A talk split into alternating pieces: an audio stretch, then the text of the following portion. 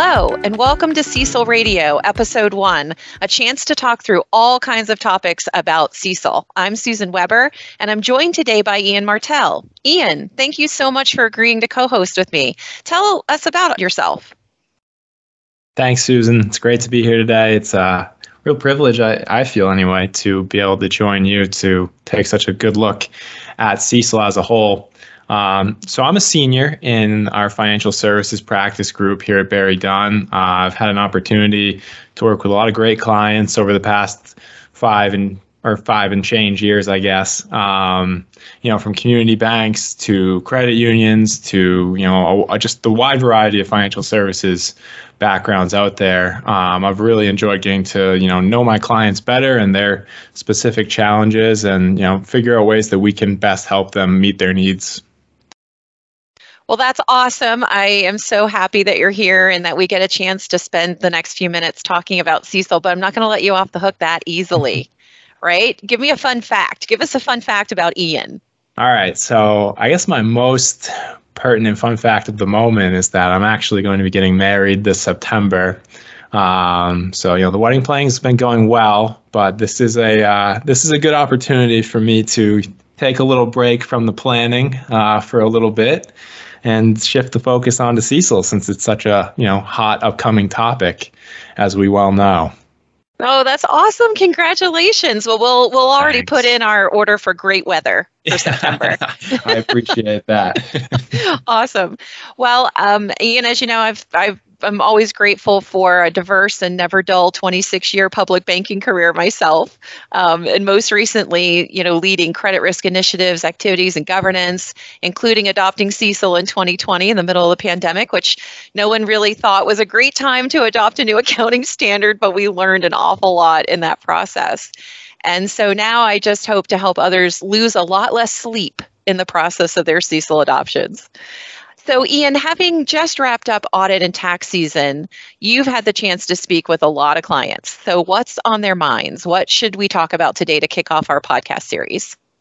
No, absolutely. Um, I'm glad you bring that up because I, have definitely seen kind of across the board. Um, there's folks I've spoken to who have, you know, since the announcement uh, of CECL first came about, they were, you know, hot and ready. They were they were going right after it. Um, and others, uh, you know, haven't quite had the time um, or have had other priorities that they've needed to be focused on over the past few years. But one thing that definitely came up a lot towards the end of this, uh, you know, kind of audit season was, you know, CECL questions and, you know, if we would take a look or how we can, you know, support their adoption as they move through this year and towards implementation. So I guess, you know, given the variety of experiences out there with our clients, um, it might be good if we could start with kind of the basics and some of the key questions we've heard with adoption approaching. Okay, that sounds great. And maybe before I even get to those questions, I could start by making a lot of folks at the firm really happy by being very clear in saying that the thoughts and opinions that we're sharing today are completely our own. so, with that, um, fire away. What's the first question? All right. Um, so, I'm going to go really basic. Uh, I guess going broad strokes what should folks know at this point about CECL adoption? Well, um, that's a really good question. I guess I would say um, three things. The first is you have to adopt in 2023, right? So know your date. For most, it's as early as January 1st, 2023. And then I think the second thing is understanding is really the key to all of this, right? To getting through it efficiently, to knowing when you've done enough. That's a big question I, I encounter with people. You know, what's enough? You know, have I looked at it enough? Is testing enough? Um, so I think, you know, it all starts with that really basic understanding of what it is that the CECL that the CECL standards asking you to do and not do, and what you can um, answer within your own within your own data, you know, to make a decision, to document it and move on, right? So that you can adopt it with confidence. And then I think the third thing is try to keep it simple. Right? When putting together your methodology, your data, and your research can really be used to help confirm or disprove a whole variety of assumptions and choices that you have under the standard. But use that to then build around it right? It's really easy, I think, to get caught up in or overwhelmed by all the details, options, and choices, but it can be really helpful to take a step back and just remind yourself that you aren't trying to build Rome in a day.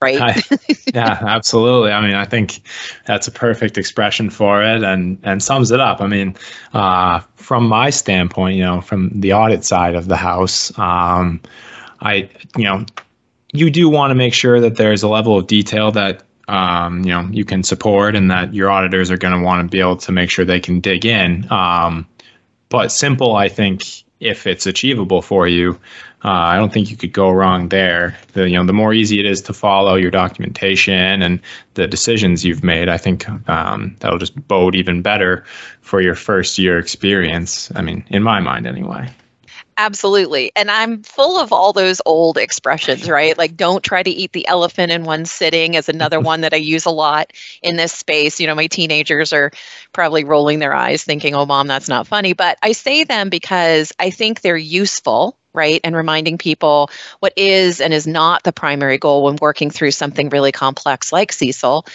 And also because I hope it makes people laugh, right? Anytime you can get people to laugh while implementing CECL or smile, it's a good day in my book, right? It, it just helps relieve some of that pressure.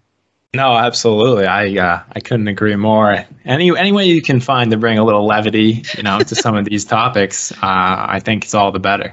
Yeah. Uh, so, you know, you brought up those three points. I think those are all really great. Um, and of course, there's a lot more we could unpack from those three. But if we go, you know, back to the first point, you know, you mentioned adoption. Um, you know, one one twenty three for most folks, I think. Um, can you tell us a little more about that? I mean uh, the whole adoption process for CECL has felt very stop start for a while, and I know things have moved. So let's let's touch on that again briefly. It has. I think that's a perfect way of describing it. Stop and start, right? There's a lot of exhaustion that comes from we're on again, off again, and then you know throw in the pandemic, which you know we're all still trying to gain our energy back, you know, from that time period. But with FASB's affirmative vote earlier this year, all remaining institutions will definitely be required to adopt CECL on schedule.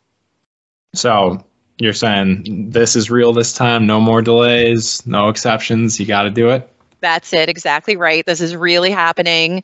Um, this is not a test, it's for real. And it means all remaining financial services organizations are going to have to make those fundamental changes in the reserve calculation practices by their adoption date, which I always think of as being January 1st, 2023, but that isn't always the case, is it, Ian?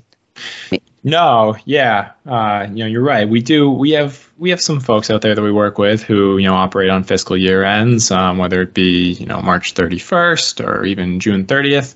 Um, so just worth reminding those folks out there who that may apply to um, that you're going to be aiming for that first day of your new fiscal period that falls within 2023. So if it's you're a 331 uh, fiscal year end, you'll be looking at April 1st uh, of 2023 as your start date there. So that's just as a reminder, that's your effective start date where your day one adjustment will take place, right, Ian? Yes, exactly. Awesome.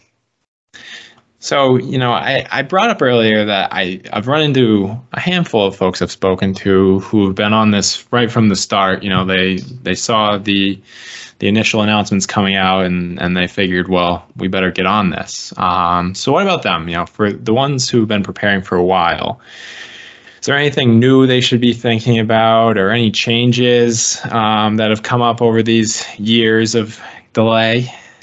Yes, and I'm glad you raised that, uh, Ian. There's lots of things that I think um, those folks who may be a little further along, you know, maybe in parallel runs, should be really honing in on in these last, you know, handful of months here. But before I get to that, there is one change I just want to make sure that everybody is aware of, and that is um, drum roll, please.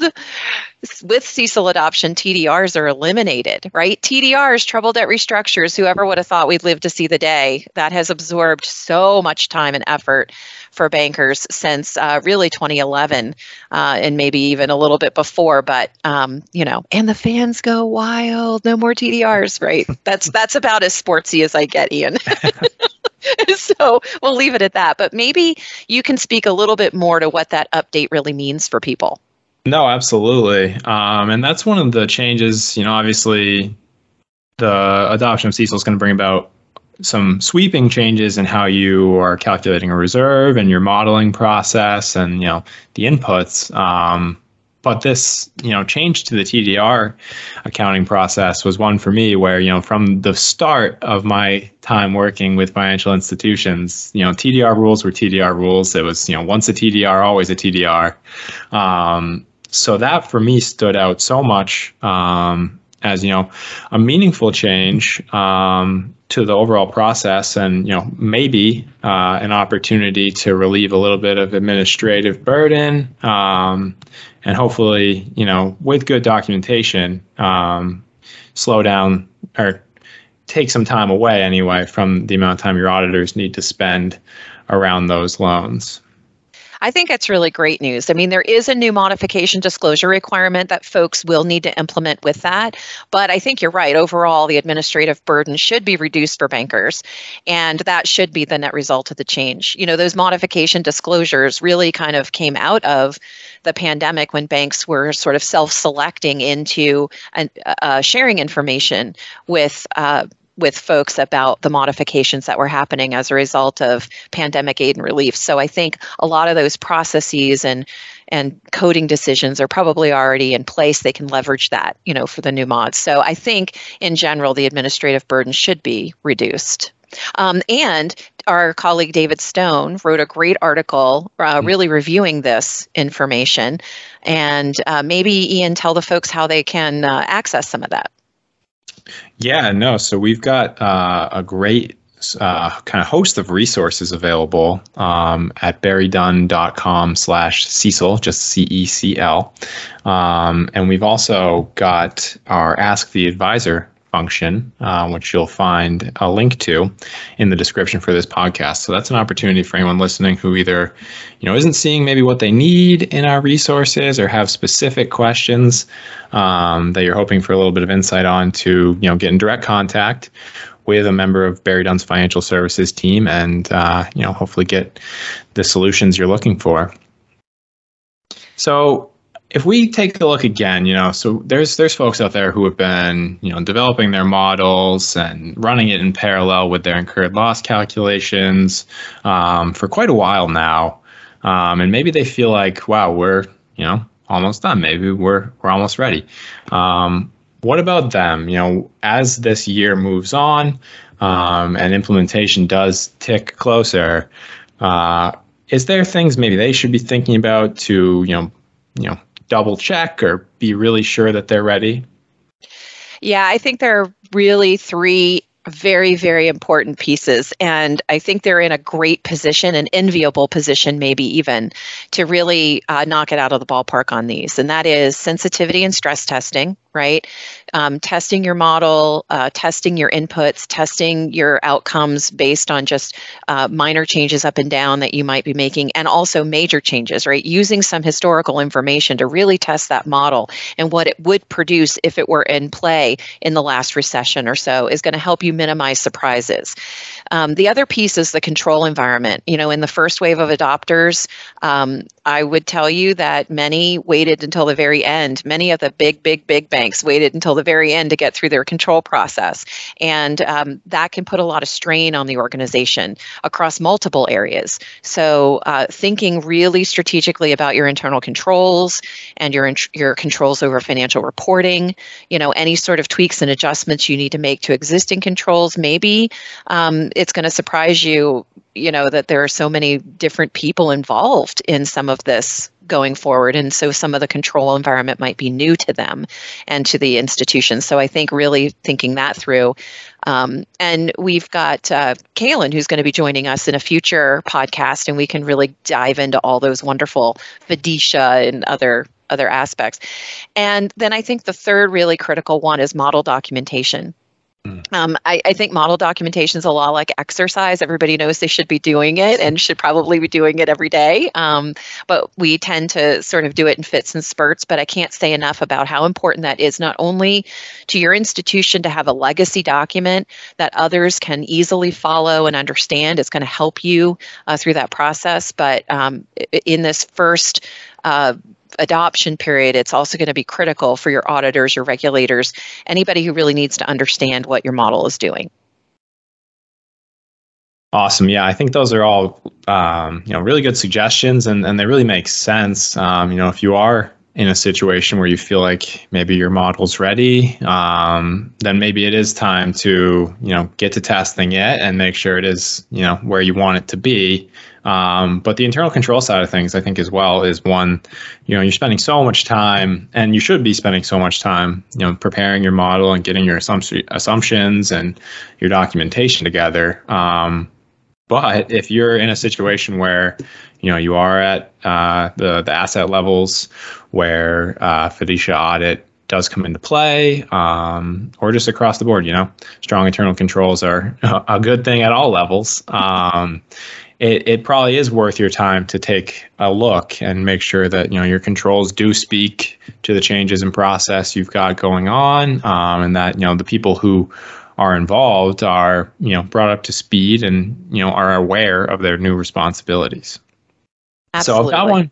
Yeah, I've got one for you that uh, it's I think a bit of a you know a hot question. Uh, oh boy, I've gotten a couple of times, um, and I and I don't know if, if this is uh there's there's no real right answer to this one. So I think okay. I'm going to put you on the spot a bit though. Uh, wow, this is a big setup for a question. I, I can't wait to hear it. What is it? yeah. So uh, if I'm if I'm a, a, a bank or a financial institution, uh, am I expecting my reserve to go up or down under CECL versus uh, the incurred loss method? Um, and you know, should I be expecting you know a big impact to my P and L? Wow, you don't pull any punches. Who invited you to this podcast? no, I'm just kidding. Um, it, it is a real hot topic right now, and especially in some circles. And there are very mixed feelings about what it means, right, to potentially have a day one credit to the reserve as a result of CECL. So I think before I answer anymore, I definitely think it's a great time for me to just remind people that what I'm about to say is entirely my own opinion. I'm not a CPA, um, you know, this kind of thing. But so, will reserves go up or down? Um, the simple answer is yes.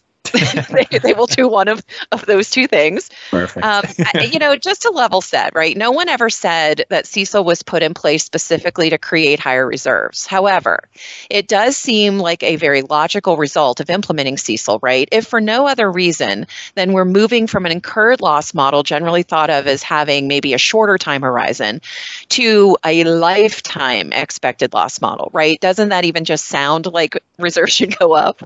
yeah, no, absolutely absolutely. And and you know from me again and this is just very much from the auditor side of of the the table um, I, I, could see really easily where you know an auditor or regulator would have trouble theoretically you know understanding if you come to them with your CECL reserve you know mm-hmm. lower than your prior year's incurred reserve and and you know without that suggesting maybe that you've you know changed your incurred loss practices or maybe you should have I should say um, so I, I, think it creates a you know a unique dynamic to that relationship for sure, and those conversations um, you know should be interesting.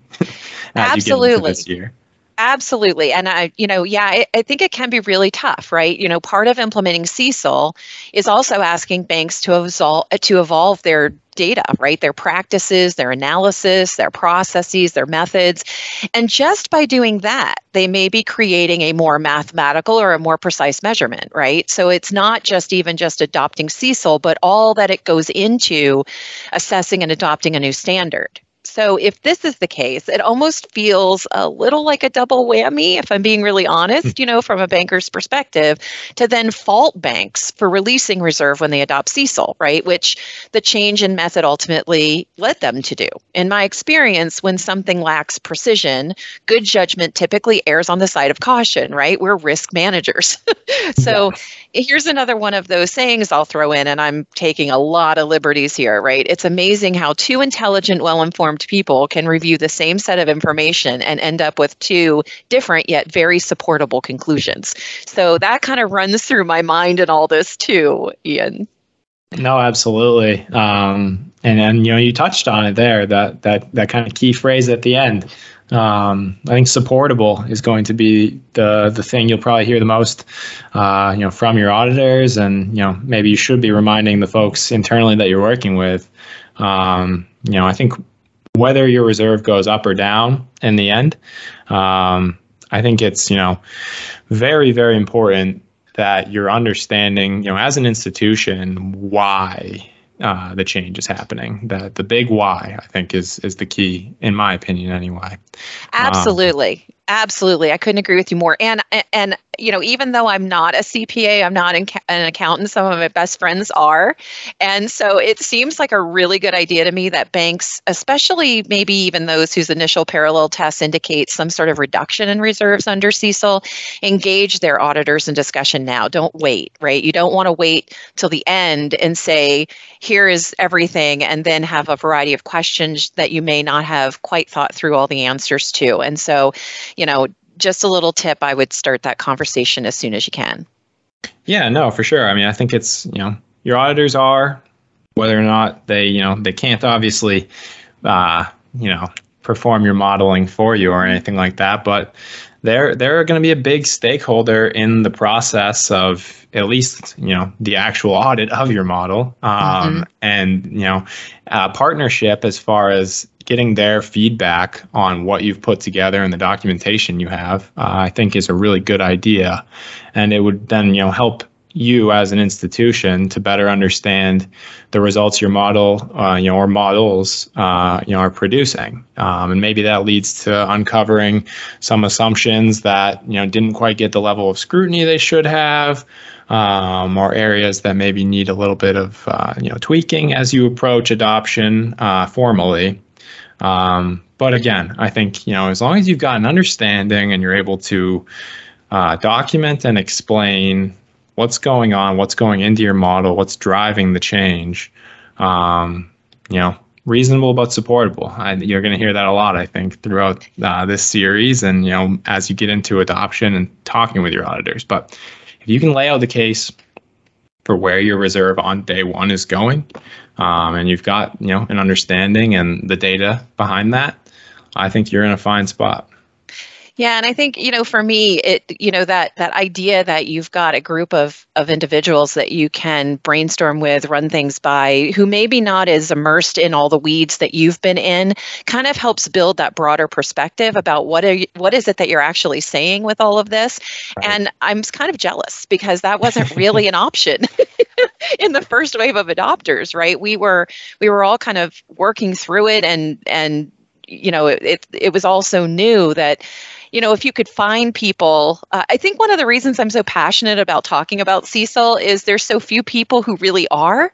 And, yeah, yeah. and so when you find them, they're like gold. It's like, talk to me about this, you know, and, and so if you're the one person in your organization, for example, who's really trying to lead this charge, like where do you go even to just have these discussions and get that other opinion? So I think, you know, finding those other professionals and stakeholders that can really help you think broadly about some things or really challenge some of your assumptions is yeah. is just puts you in a stronger position um, and and probably more confident you know when you roll this thing out no absolutely and you know just as a little anecdote from my own experience as an auditor i think i would much much rather spend time to be involved with your institution's calculation at least from you know show me your documentation let me know your thoughts um, you know give us an opportunity know, like I said, we can't do the model for you. We can't tell you what to do with it. Um, but I would much rather have had an opportunity to at least see what you've had the opportunity to put together um, than to come in uh, without having seen it and just get started um, auditing it. Um, yeah. So I think for both sides, you know, add some efficiency when it uh, comes time to actually, you know, do the audit itself. Um, but like you said, opportunities to get a little additional perspective and maybe have some challenges to consensus that maybe you pulled together with, you know, could be a, a close working group of people, you know, yep. spending a lot of time on this thing. And, uh, you know, consensus in that sense maybe isn't always the best thing. Yeah. I mean, I always welcomed that. And I, I know I, often people who meet me say, well, you're not really every, you know, that's not really always representative, but I just loved that because I felt like if I could absorb that as um, just another way of thinking or viewing it and feedback, it certainly helps me be ready for all of the conversations that are coming. And, um, you know, and I think also makes it uh, helpful to sort of strategically think about what are those important questions that are on auditors and regulators' minds so that I make sure I preemptively answer them maybe in my documentation, right? So, um, another little uh, fun fact about uh, why that can be an important exercise. Yeah, no, absolutely. Like I said, I think it helps both parties, and you know, you you you should have a relationship with your auditors. Is how I like to view it. Um, you know, you hopefully a good one. Yeah. you know, you are a team. I think ideally, yeah. any auditor client relationship isn't just one where you know your auditors just you know they show up for a month, you know, in the in the winter and they bug all your staff and ask you for all kinds of support. Um, I mean, obviously, you know that does have to happen, but year round, make it a make it a, a good co-working relationship, and um, I think both parties benefit from that a lot. And a, a little secret, uh, I think as a as a former banker, we're actually relieved that um, that you don't have to do the model for us. yeah. anyway, but I just, sense. Yeah. I just. Um, Anyway, I think we're just about out of time, Ian. Um, and I really want to thank you so much for joining me today. But before I let you go, I've got to do some rapid fire Q and A. All right, let's do you it. ready? Yeah. I'm gonna lay it on you. Favorite sport? Uh, I'm a soccer fan. I played soccer my entire life. Um, and yeah, you know, at a time when not many people were really following soccer amongst my friends, I was always, you know, up really early on the weekends to watch soccer at seven o'clock in the morning over in Europe. And as college went on, particularly, I was able to convert basically all of my roommates into soccer fans. well, that's a great that I was going to say that's a great goal, but then I was like, oh, there's yeah. a pun in there, right? I didn't mean it. yeah. All right. I got to ask you one more. Uh, favorite weekend activity? I am looking for suggestions. That's my okay. secret in asking you this yeah, question. so I've got a couple. I've got a couple. I I picked up golf in the last few years. So you know, as the weather improves, I love the golf. Um, I love you know getting out on the water anyway. I kind of love to fish, kayak, um, anything like that. And then in the winter, I'm a big skier. Um, oh, nice. So a little variety there. I love the outdoors. Any, anything outside. Well, you've got all the seasons covered, I yeah. think. Those are great. Those are great ideas. Awesome. Well, I think before we go, I just want to mention the Ask the Advisor feature just once again. Um, it's all on our webpage, but the link will be here in the comments. And then also uh, you can access uh, any of our resources at berrydunn.com slash CECL. And so tune in next time when I'll be joined by Leah Claire for an important conversation about documenting your model.